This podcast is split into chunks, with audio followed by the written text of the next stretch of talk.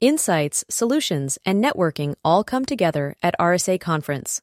Join a global cybersecurity community at rsaconference.com forward slash ITSP MAG 24.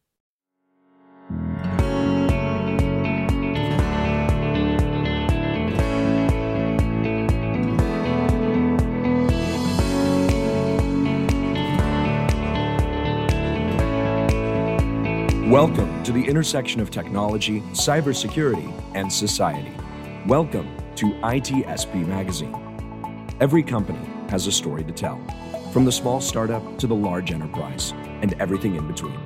This is one of them. Knowledge is power, now more than ever.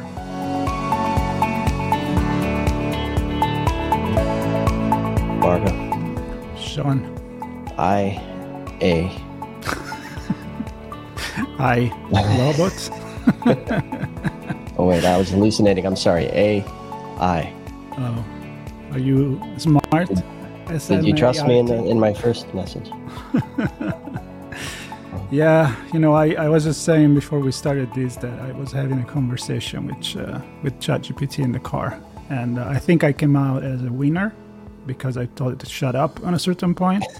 But uh, I was entertained. I was on the 101 uh, here in LA and just uh, chilling with uh, with my buddy ChatGPT.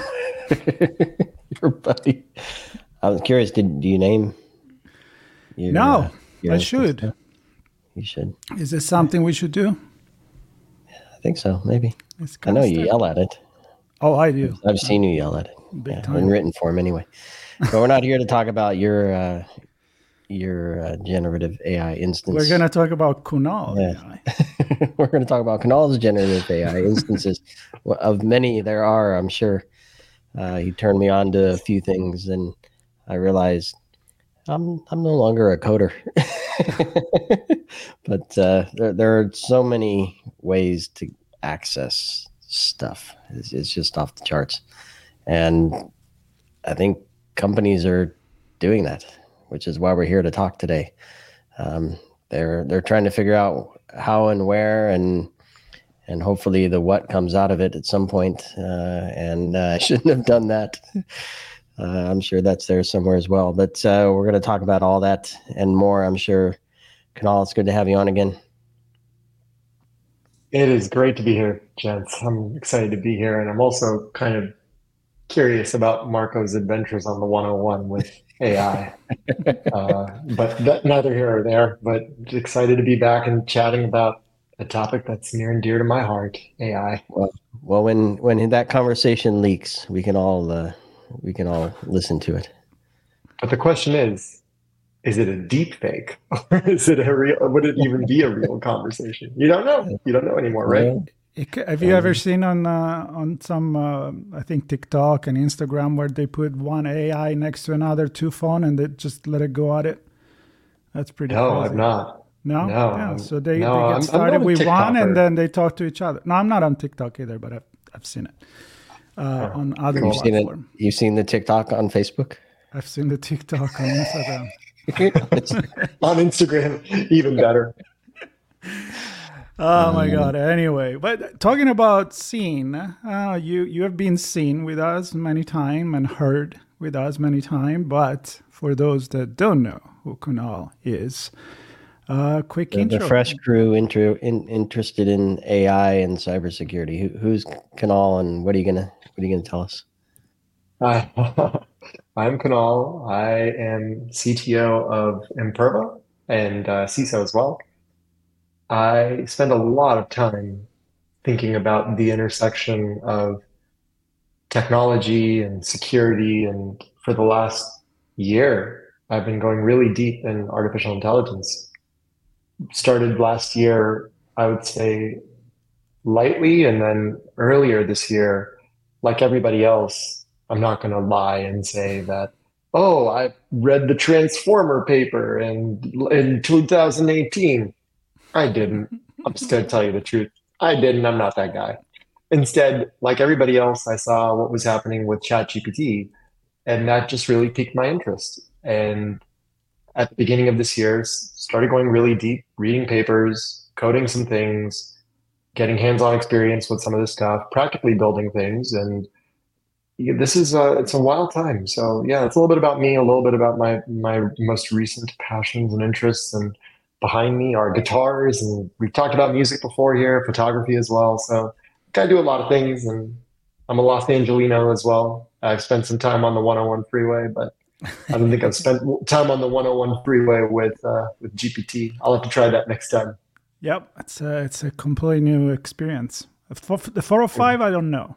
405 might be different, but the 101, the 101 is the is the thing. 405 is like bumper cars. So I feel like we're doing the SNL sketch right now, which we shouldn't for for people listening in. That's right. That's right. Let's not go there. Let's not go there. Yes. Uh, Sean, you you have Kunal here. He knows a lot of things. He thinks a lot. What is the first thing you wanna you wanna know from him? Well, I I mean we we've seen it in in uh, coverage in the news.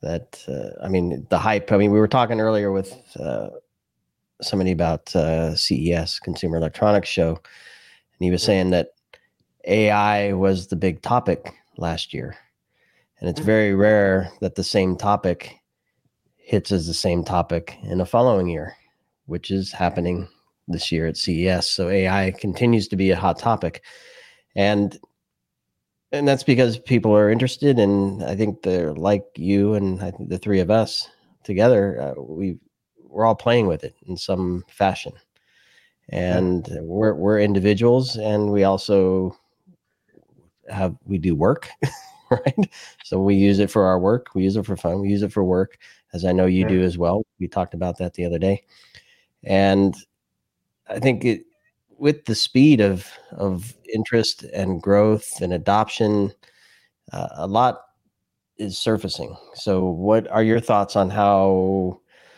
this is? Let's stick to cybersecurity here. How how is it impacting our ability to detect threats, um, respond to threats? So, the two sides of that coin, right? The, the the threat itself, and then then the response part of it. I think we're approaching the flip the table moment. and what I mean by that is, you know, for the longest time, I've always sort of rather simplistically positioned security mentally, at least for me, as a cat and mouse game, right? Where one side tries to get the other, or somebody has a malicious intent in mind and they try to take some action and attackers go after something and defenders have to protect it right? What's interesting is for the last 20 years attackers have naturally just gotten better because defenses have gotten better. Good defense forces someone to get stronger right? They either try new techniques, they learn new things. What's really interesting is AI, I think, completely changes the game. And if we kind of unpack AI, there's AI as we, you know, this broad category of artificial intelligence. Like if you kind of play it out, who knows how many years, you eventually you get to things like AGI, and maybe that's up for debate by some people, but maybe at some point you get to artificial general intelligence, which is not Skynet, but it's something interesting of uh, cognition uh, or the ability for these computers to actually uh, perform something on the level of human cognition. Right, that's like one element of this, and then the other, the other side of it is, you know, you you kind of think about where we are right now with these large language models, primarily today, and being able to systemically create new things based on past behavior. And that category that I'm really interested in right now is generative AI, right? So looking at the body of things that you've seen or or done, whatever it is, putting that into a system, and then in the industry it's called building a model or training a model, and then using that model to do something. And I love where we are now as an industry with things like generative AI of being able to like go in and create something new based on what you've already seen. And in security, there's so many crazy things that I'm seeing right now. Like I'm seeing people building their own malicious models. So there there've been reports earlier this year of stuff like Worm GPT, uh, Fraud GPT. You can buy malicious GPTs like open source. You can buy these things uh, on the dark web. I've seen things going for like a thousand bucks. For like a thousand bucks, you can buy your own large language model that'll help you build ransomware, as an example. Uh, there's notable cases publicly this year of people building interesting ransomware using well-known software like OpenAI, uh, OpenAI's GPT as an example to build the stuff. That's one side of it, these large language models that kind of changes things. And then you have things like vision and object detection that also change some things, like with respect to CAPTCHAs. Like I'm going to just go out and say this, and, and I think people may push back. CAPTCHAs are dead. Okay, they're dead. I had a research team do a deep dive in in an area, and they actually on their own, without me prompting, on their own, the research team went and evaluated every single CAPTCHA in the world, or at least as much as we could get our hands on, and threw it into GPT and asked it to, like in the case of reCAPTCHA, where are the stairs or the traffic lights in the photo? It got it every time. Or in case of like the interactive CAPTCHAs of like the oh i got to spin this object around or i've got to solve this puzzle. Depending on the way you prompt it it got it every time too. So i look at this as traditional defenses are going to come under stress which is going to alter the equation of the cat and mouse game in the short term so that's i think the high level summary of where we are right now. And there's just obviously broad implications for organizations and defenders like Imperva and, and other companies as well. So is it a matter of we might be looking in the wrong place or we might be looking for the wrong thing coming through the same place we always look at? Or it might look like something good and it it's not? right? So it might might fake might trick us. or it's probably some yeah. some combination of all that. But your your thoughts on some of those points? Yeah, I think it's I think it's a combination of those things. It could be a general thing of deception where you know right now the bulk of security software it doesn't matter which vendor you go to people can talk and wave their hands and say that, oh, there's behavioral analysis or whatever. They're just signatures, okay? Like they're just signatures at the end of the day. And these signatures are really simplistic. If something looks like this, then block it or take some sort of action. What happens when something malicious comes in that doesn't look like X? Well, these signature based systems aren't capable enough to make that call. They just say, oh, well, you don't look like this bad thing. So let's let it go through. And I think that's the challenge that we're going to find ourselves in with AI. We may see a model flip, like, and for those who've been doing this long enough, and maybe to sort of elucidate it, there's what's called a positive security model and a negative security model. A positive security model is you only allow what you want to allow. A negative model is I don't want to allow certain things. Today, the world pretty much works on a negative model, right? Most solutions in security work on a negative model. I think we're, we may see a shift to go to a positive model based on behavior, which is okay, I only want to allow these things to come in because I know exactly what these things are. And anything that looks beyond that needs to just be disregarded. So we may see that shift too. We may see a change in people uh, changing the way that they mentally approach security from going from allow everything and deny a few things to deny everything and only allow a few things. Wow. Makes sense. And um, we were joking about the conversation with an AI, but I want to pick your brain on something that I've asked already a few people, which is, you know, when you play adversarial AI, what mm. could they come up with, right? I mean, could we get from random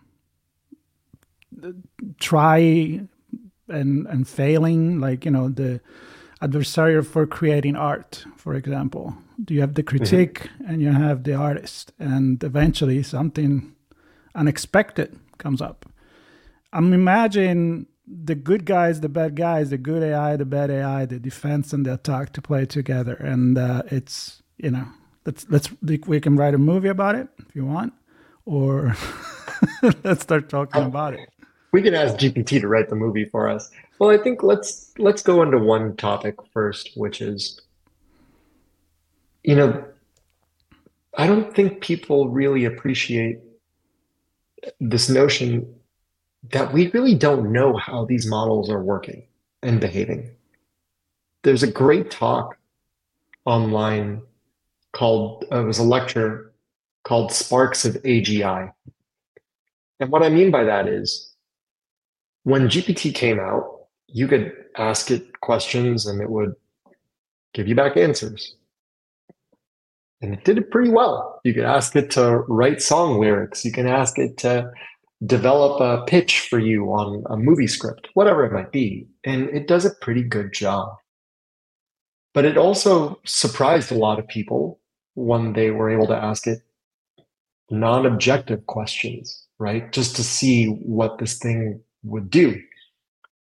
And if you kind of look around and you talk to the big brains of the world, they'll even tell you that we don't quite understand how and why it's working the way it is. Like the math itself for the large language model, that's understood. Like uh, what is gradient descent? What are these things behind the scenes?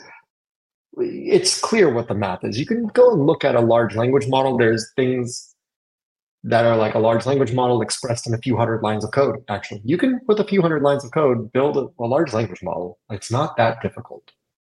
The challenge is, and where people are struggling and where their minds are exploding right now is when you load in a large data set of billions of parameters, that's where the magic happens. Right? That's where this kind of goes crazy and it goes into like a million directions. And if you kind of go back 20 years, we didn't have these trillions or billions of parameters. We didn't have the internet as we have today. We didn't have all this content before to go and train these systems. And I think that's what's fundamentally different this time around. And so, you know, you think about adversarial AI, I think we're going to see some unexpectedly interesting things. Uh, I think that's that's a given. We're just going to see that. I think we're going to find that some flavors of AI may do a more interesting or a better job at developing attacks. I think at some point, defenders are going to need to incorporate AI as well. Like if you want to stay in this negative modality of, I want to allow everything except for a subset of things, that means we need to get smarter about what is the everything that we want to allow or what are the things that we narrowly don't want to allow. And unfortunately, and this kind of goes back to a real problem right now that we all have in the industry. You can't buy these semiconductors. You just can't buy these chips anywhere. And who has the economic means to train these large models?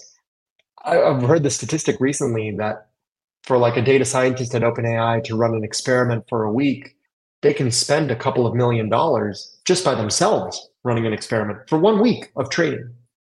So how many companies have that amount of cash lying around where they could just go and conduct an experiment like it's very very few and so you kind of think about this this point which is i think we're just going to see some really interesting things i think we're in really early stages and who knows what's going to happen with like open source ai development now that it's there's like a long tail here sean and i were like exchanging notes back and forth around like some open source stuff not too long ago it's wild. It's just so wild. And like, I couldn't tell you and pinpoint exactly where adversarial AI is going to go. But what I can tell you is be surprised uh, that it's going to be cool and interesting and scary.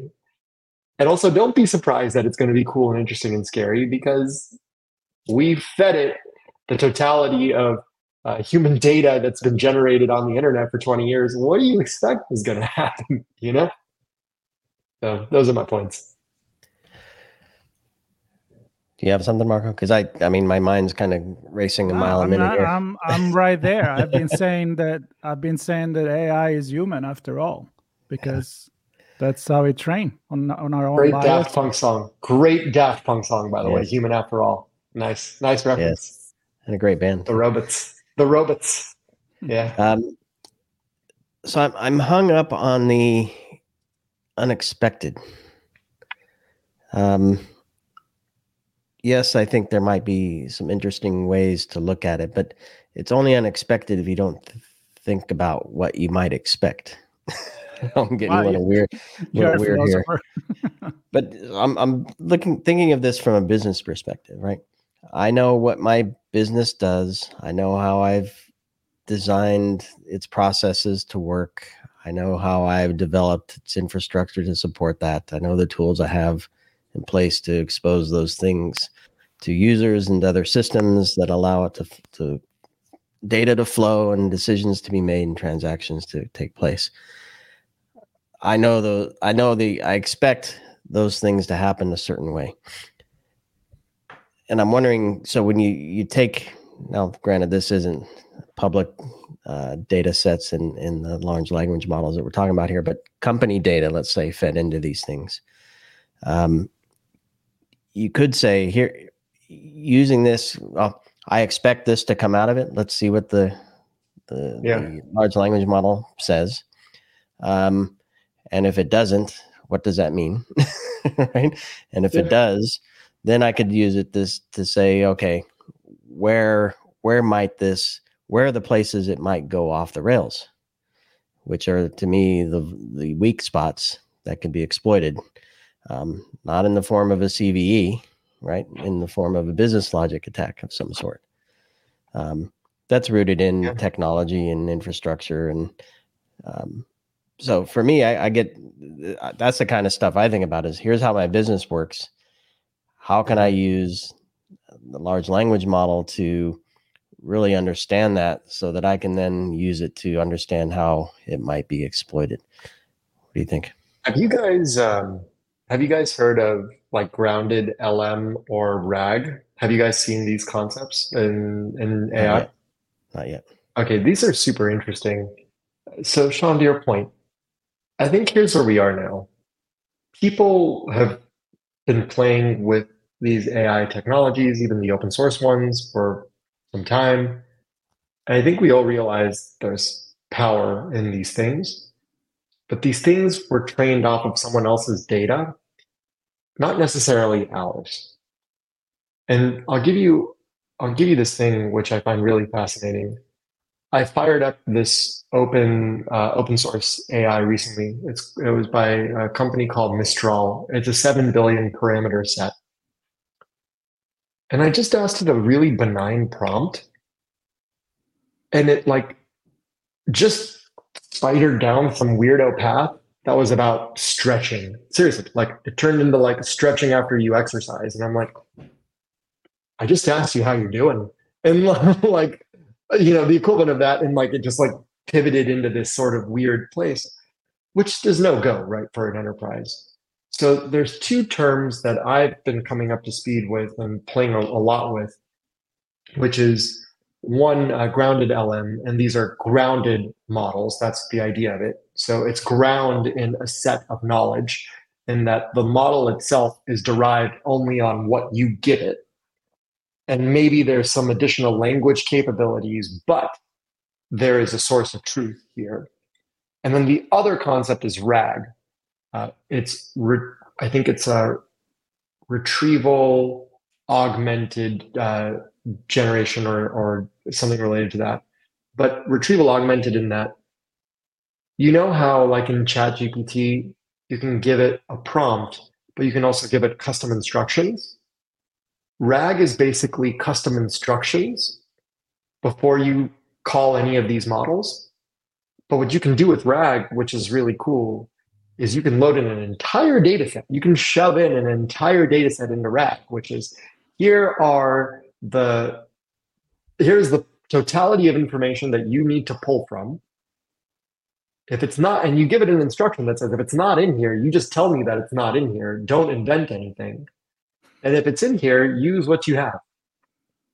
And that is, I think, where this all goes into 2024.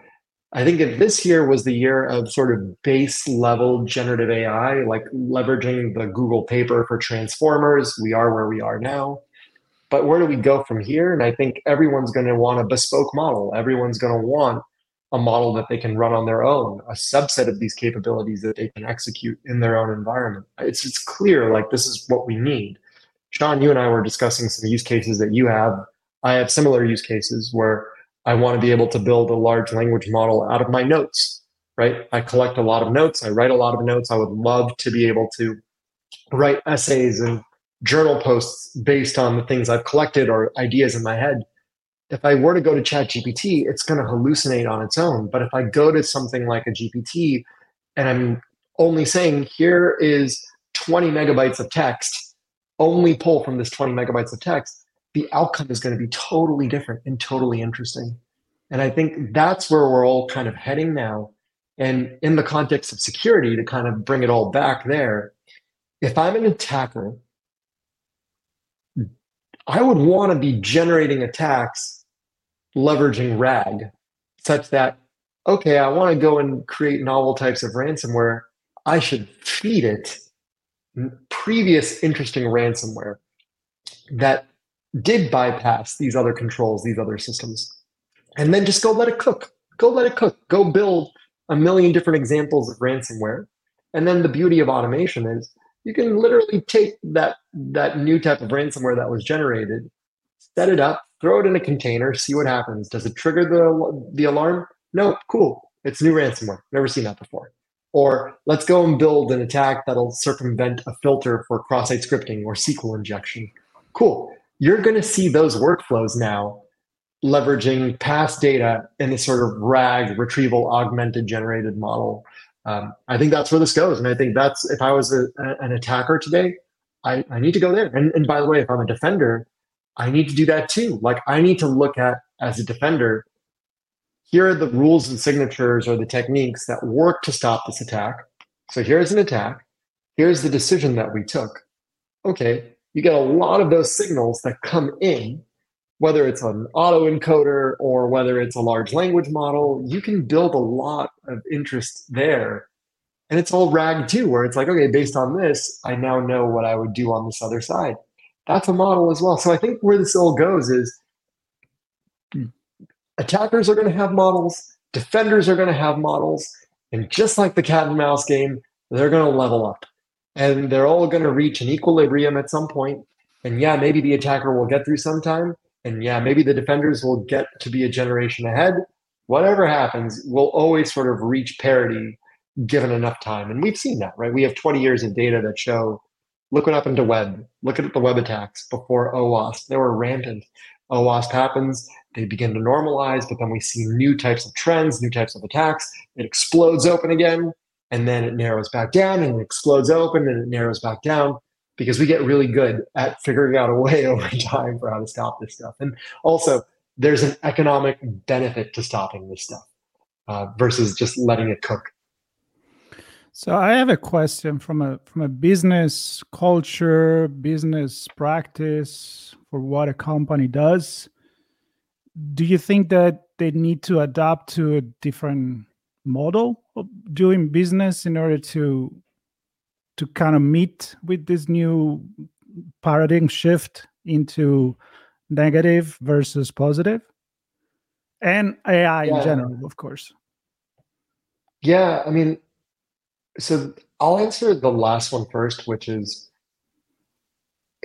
if a company is not looking at leveraging artificial intelligence like generative AI right now in some form or capacity, they're going to get outmaneuvered and they're going to they're going to lose their position because a smaller, more nimble, more agile company that is going to leverage AI in conjunction with something differentiating of the company, then it could be like the data. Like that's the most valuable thing, right? What have we learned over the last year of AI? It's the data. You are what you eat. You know what I mean? And, and if you don't eat well, you're not going to grow. And so it's the same old concept. And so the companies that realize that they have something differentiating in what they do as a business, if they can leverage AI in conjunction with that, they can create this economic moat that becomes a lot harder for another company to kind of jump into. And so I think right now every company should be looking at it. A lot of companies are. You're seeing places, uh, uh some some stories online. Uh, Klarna, right? The the lender, K L A R N A. There was a headline about them a couple of weeks ago. I think maybe it may have been last week. Time dilation is real post COVID, but they were talking about how uh, they're letting go of you know more than 10% of the company and they're not replacing them with people they're just going to leverage ai so there's this efficiency gain that people are, are getting from from ai you're going to see startups and businesses. Look i'm an entrepreneur. I started a company before. Given ai could i start that same company with fewer people? Absolutely. I think you're going to see a model where you don't need 20 or 30 people to get to an mvp anymore. You're going to need fewer people. And I think you're going to see this sort of diffusion of, of talent and people trying a lot of different things. I think everyone should be doing it. We are, right, as a business. We we leverage AI all over the place. In marketing, we use it for assisting us in generating data sheets. We use it on the sales side to track things like opportunities and leads. Um, and this is actual AI that we're using on those sides. We use it in customer success. We have chatbots as like our first tier, and we load in all sorts of things like product documentation. And you know, we're looking at bringing it into our product, where if you want to build a new rule or a policy, before you'd have to know the syntax and grammar. Similar to the way that Marco was whispering to AI on the 101, imagine being able to sit at your, your desk and instead of having to type out a rule, you can say, go and block traffic from Russia targeting this website. And we can generate that rule for you using AI. But we have that in a lab already, which is exciting. Or leveraging AI to look at all this stuff that we've seen in the global network. We process trillions of requests a month. How about we just leverage AI to automatically generate security rules that our researchers don't have to write, but they just have to review, right? So every company needs to start looking at this, tailoring it to their own needs and requirements but there's a ton of leverage you can get out of this stuff for sure. It's surprising me though that I still talk to companies that don't believe that this is going to be a game changer. Like seriously, like I don't, I don't understand it, um, but it's it's where it is. So I, I still a gazillion questions in my head. Where I'm going to go with this one. It's all about for me uh, looking at the data that we have. Um, are we generating the right data inside the business to have enough information to protect it? And I'm leading to here the idea that if we're using traditional security sensors to detect traditional security threats and attacks and have trained our teams and systems to mm-hmm. respond to them that way we're going to kind of be stuck there as well. So I'm thinking, are there other types of sensor data that we have but aren't using, don't have, we should be using? And here's where it gets interesting to me switching the way we look at threats. So we we kind of look at the attack chain, right, at the kill chain. How do where's it going, mm-hmm. and how can we block it? It's very today. It's very threat vulnerability focused, not so much kind of back to my earlier point, business logic focused, in my opinion. So, do, do we need to, are we kind of shifting there to look at things differently? So, I'm, I'm writing this blog post now. Um, you'll see it. I'll send you the link. But I actually think there's a totally different modality where you can get a lot of alpha or you can get an, you can get an advantage we have been so conditioned over the last several years to think in terms of computers and systems and software and processes that are digital. But Sean, you just brought up a really important thing, which is people are in the loop. Take an issue. Let, let's say you work at a company, big company. You probably have a SOC. So you have a, the security operations center.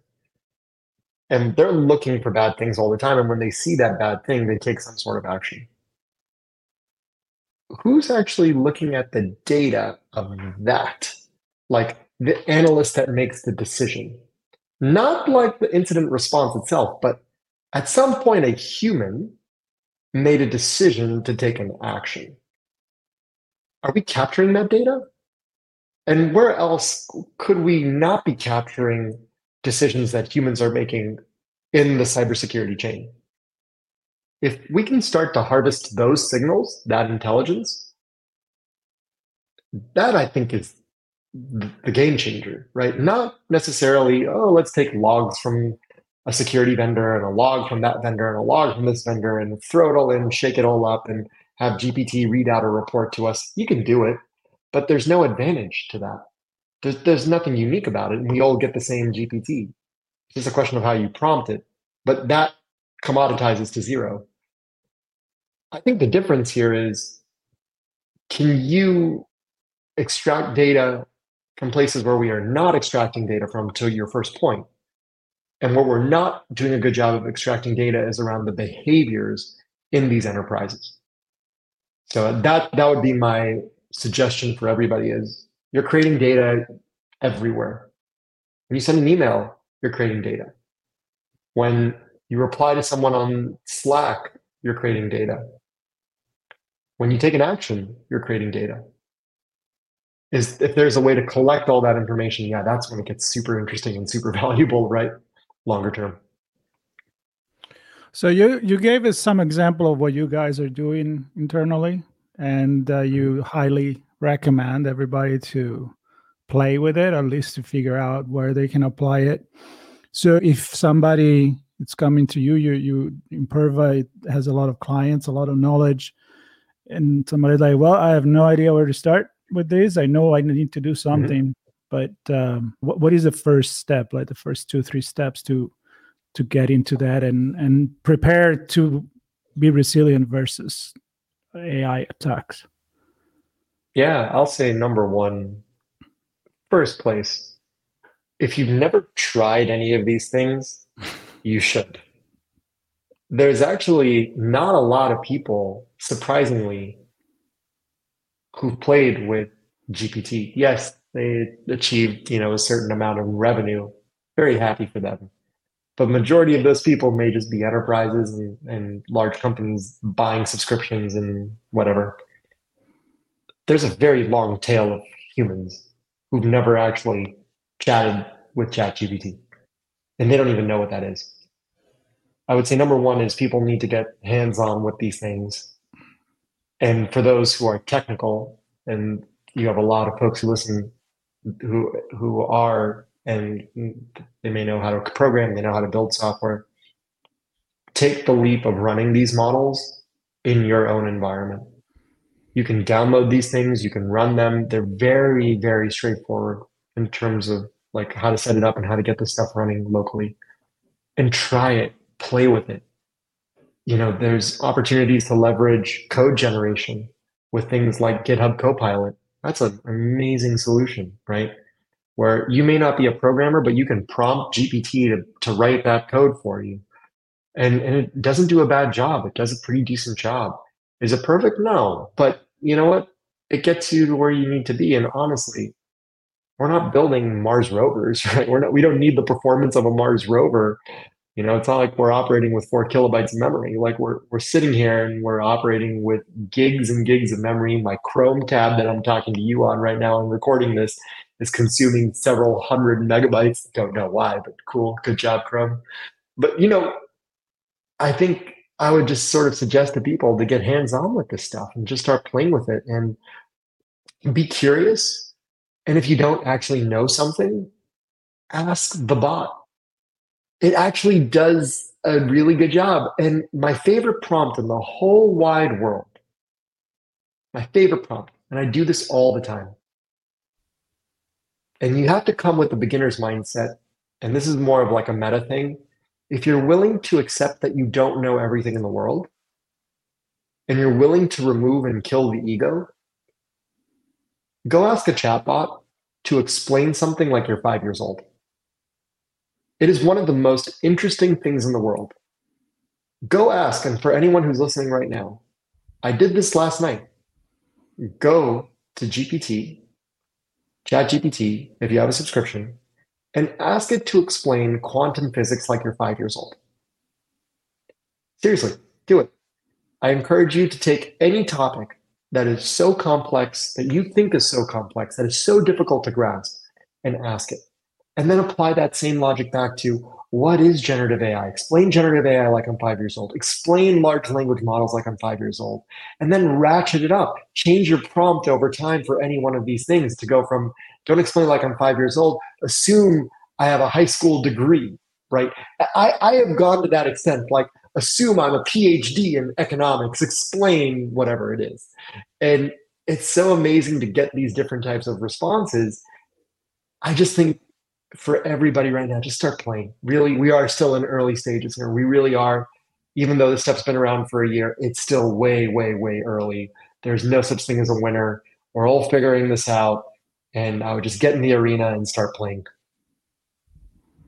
So this is good for getting your feet wet with ChatGPT. And when it comes mm-hmm. to defending yourself, oh so lordy, uh, does does the CISO does the CISO go and say, "Explain me how to defend myself like I'm a five years old"? I don't know if that's I, No, what what a CISO what a CISO is most concerned about right now is you got all these people in the company using this stuff how do you know what they're actually doing? How do you know that they're not giving away your trade secrets to these SaaS services? How do you know that people are using these things in the way that they should? So, are they using these things with the, following the acceptable use policy? I think where most CISOs are right now are twofold. One, I want to allow my company to use these things because for various productivity reasons but I am terrified that someone may upload financials. Like, let's say I'm a publicly traded company and someone uploads financial, sensitive financial documents over to this thing. You've leaked potentially sensitive information now to one of these vendors online. Should you have done that? You know, that's, that's an AUP question over there. And so CISOs are grappling with that. And so this goes back to like more of the classic software inventory problem of like, what do I have? Who's using what? And do I have the right controls? And then the second part is I am worried about novel attacks coming through and coming in to break me or break my my environment. And right now I'm seeing people change the way that they think about defense systems, security controls, that mix we were talking about earlier at the onset of the conversation of the positive and the negative models use a, combina- a combination of those two. Uh, people getting smarter about isolating content, people getting smarter around who has access to this stuff, requiring multiple steps MFA as an example to get to things. Pressuring vendors, talking to vendors and asking them questions like, what is your AI strategy? I spend a lot of time talking to customers who are asking me what our AI strategy is, as an example. I do the same for my vendors too. I ask them, what are you doing to stay ahead of generative AI? And again, it's so early. We're all figuring this stuff out.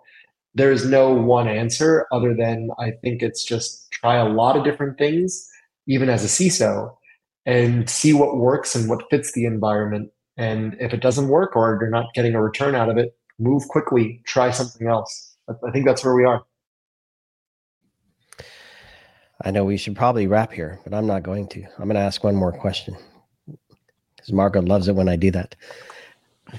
I, I can't stop, and I have you on. I want to take advantage of this time. I can't stop thinking about building apps, building systems, yeah. using knowingly pulling in large language models to do things for us, but then also leveraging third party services and, and open source services and API driven things that may tap into large language models and use our data outside of our organization as well. And I know it's not necessarily a direct one to one example, but there's a fairly well known cloud storage service that it's been claimed that they're using people and companies' data to train their AI models to help Mhm. help their customer find and make sense of their data that they've stored on it. Yeah, exactly. Um, Help me help you. help me help you and i can i know i i use uh, a competitive version of that that i i don't believe they're doing that at this point um but i use that service through apis and drive a lot of stuff through Mhm. through there Yeah. so i can i can see is that is that a current threat model that you think cisos need to be worried about They need to. Yeah. I think what we're all realizing is that data is the thing that makes these things unique. And if you can train these models on unique data, you're in a really special place. I mean, there's a reason why OpenAI has the moat they do, is because they started crawling before anybody else. It's because they started connecting the dots before anybody else. They were scraping Reddit and other places, which we now know, right? Before before other people were. They were they were scooping things up before other people were. And now I think what you're going to find is people who want to build these models have to train somewhere. The difference is publishers and people who know that they've got an important data set are going to close that stuff up. And so I'm not surprised to see a storage vendor try to train a model based on your data. But I think we have to reconsider what it means to use these SaaS services and what it means for storing our data there. Are we giving them the express permission implicitly to go and train models based off of what we're uploading? And the answer is probably true, right? We no one really reads the EULA, to be honest. And I think true. it's true. We all scroll to the bottom and hit and hit agree because we just want to start using something. Mhm. We want free storage, right? In that example, or we want storage in general. So we'll, we'll accept whatever to get the one tera, one gigabyte or two gigabytes of storage, and we'll move on from there. I just think that as a CISO, data is paramount, right? I think about it all the time. Like the data is my business, and I'm always terrified about it getting breached or compromised in some way. Did I ever have on my bingo card that someone could theoretically build a large language model and then how do they protect the large language model off of my data? No i didn't have that on my bingo card going into this year. And now i need to think that way. Now i need to start asking questions. Are you going to train an ai model based on my data? If the answer is yes i probably am not going to use you. And maybe you'll give me a better quality of service if i do but i don't know how you're securing all of that. And we didn't even get into this yet but I can go and like tell you what freaks me out the most right now is there is no visibility into what these models are, what they're doing. This is all a hallucination. How do you know what this stuff was trained with? Again, it goes back to you are what you eat. How do I know what you ate? You know, like what did you eat? And this You- you see we can have like a part two. Yeah. Yeah, we can have a part two on this at some point, but like I what I really feel right now that I would want to know as a CISO is I want to know what you train this thing on. And I want you to publish the weights of your model, even if it's an enterprise deal. If I buy an AI solution from a large enterprise, let's say I'm buying a model or using a model as a SaaS service, help me understand the weights of this model. Like, and when we say weights, like, help me understand not only what the model was trained with and on, but also why it was designed in a certain way. Like, what are the parameters of this underlying model? Because if I want to put something in a critical place, today we're talking about a bot, a chat bot, but you guys know this. We've been in this industry for so long. These models are shrinking in size right now, and the efficacy is going up.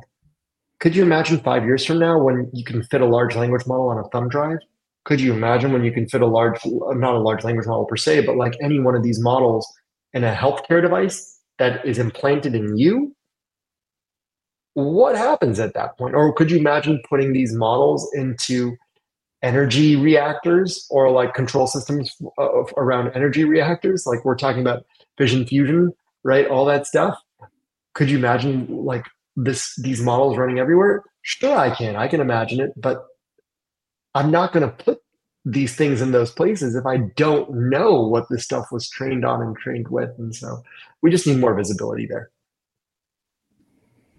You're coming on my show and we're gonna go philosophical. like Yes. I'm, I'm it- ready. it- Let's look, do it. look now I always say when we talk about the personal assistant, right? You you want your personal assistant to really assist you. Not Siri, sorry. Siri, you need to improve. You gotta you know, you gotta bring me something here. I would say it, but I'm like terrified that like six devices in this room are going to go off if I use the code word right now. I'm also Right. glad I have you on headphones because like this this room would go bananas right now. Right. But, but my point is, I'm not getting what I want. But I know that if I want to get what I want, I also need to give a lot of information about myself. Mhm. The example of a real physical personal assistant, right? You give away your taste, you give away a lot of things if you want to get stuff done and don't guess or to be very generalistic and generalized. And again, we go back to who you're going to trust. You're going to have to pick one vendor and hope that they stick with their gun and they do what they say they do. Yeah. Right? Yeah, you do. You are going to have to, and you have no guarantees what's going on. And it goes back to the trust but verify. You can trust somebody, but there's no way to inspect these things, Right? right? Un- unless someone tells you what's in there. That I think is the big issue. That I think is the big thing that we should be talking about with respect to AI and quote regulation. Transparency. this i- this this idea of labeling you can't that doesn't scale. You know that. It just doesn't scale. Instead we know right now there's always going to be a handful of vendors that have access to these chips to build these models. What is in this stuff? And by the way i this is why i love these open source models that are out there. Mistral and what meta or facebook is doing with llama they're just giving you the weights so you can see this stuff. You can modify these models. You can fine tune them on your own.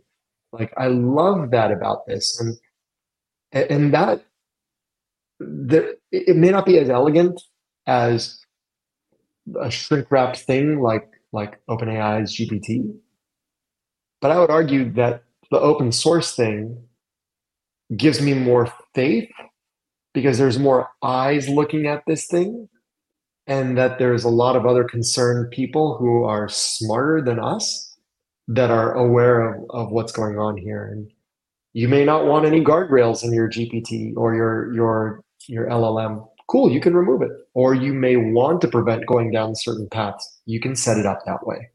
But i think what's really important is telling people what you did to those models because otherwise who on earth is going to feel comfortable putting these things in sensitive places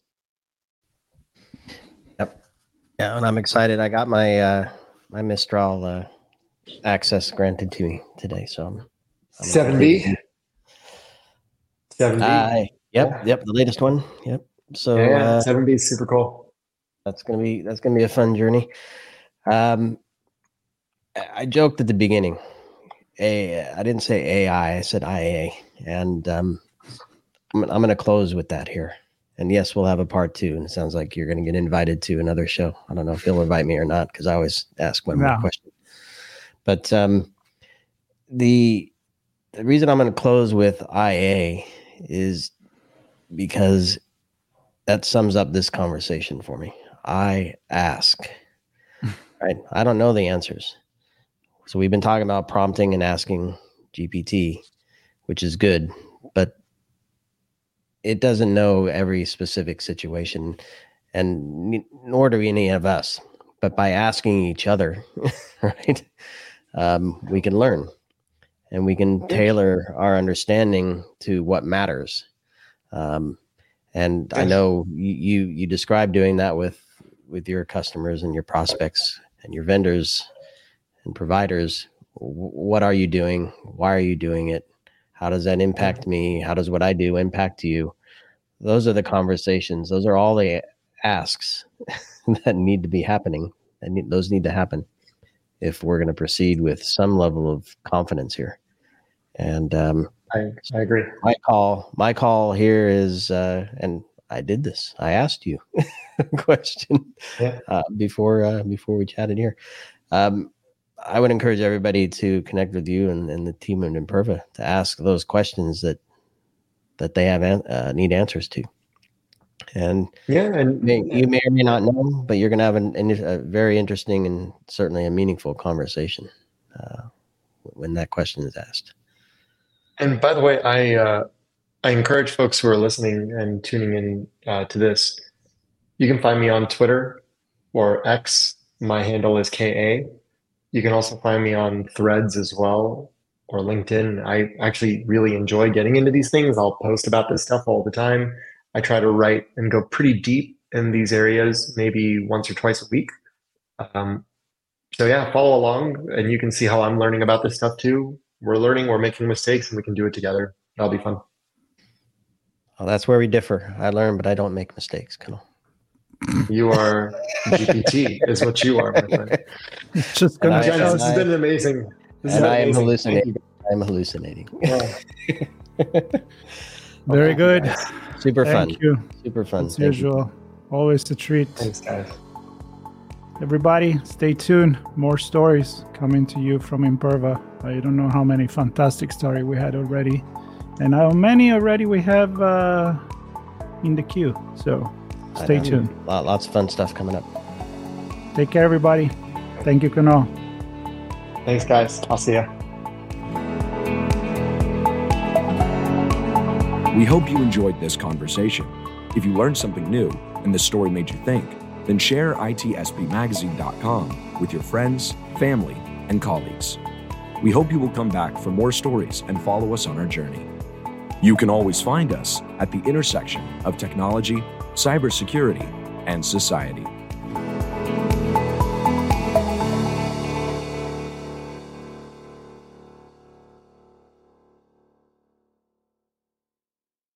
Insights, solutions, and networking all come together at RSA Conference. Join a global cybersecurity community at rsaconference.com forward slash ITSP Mag 24.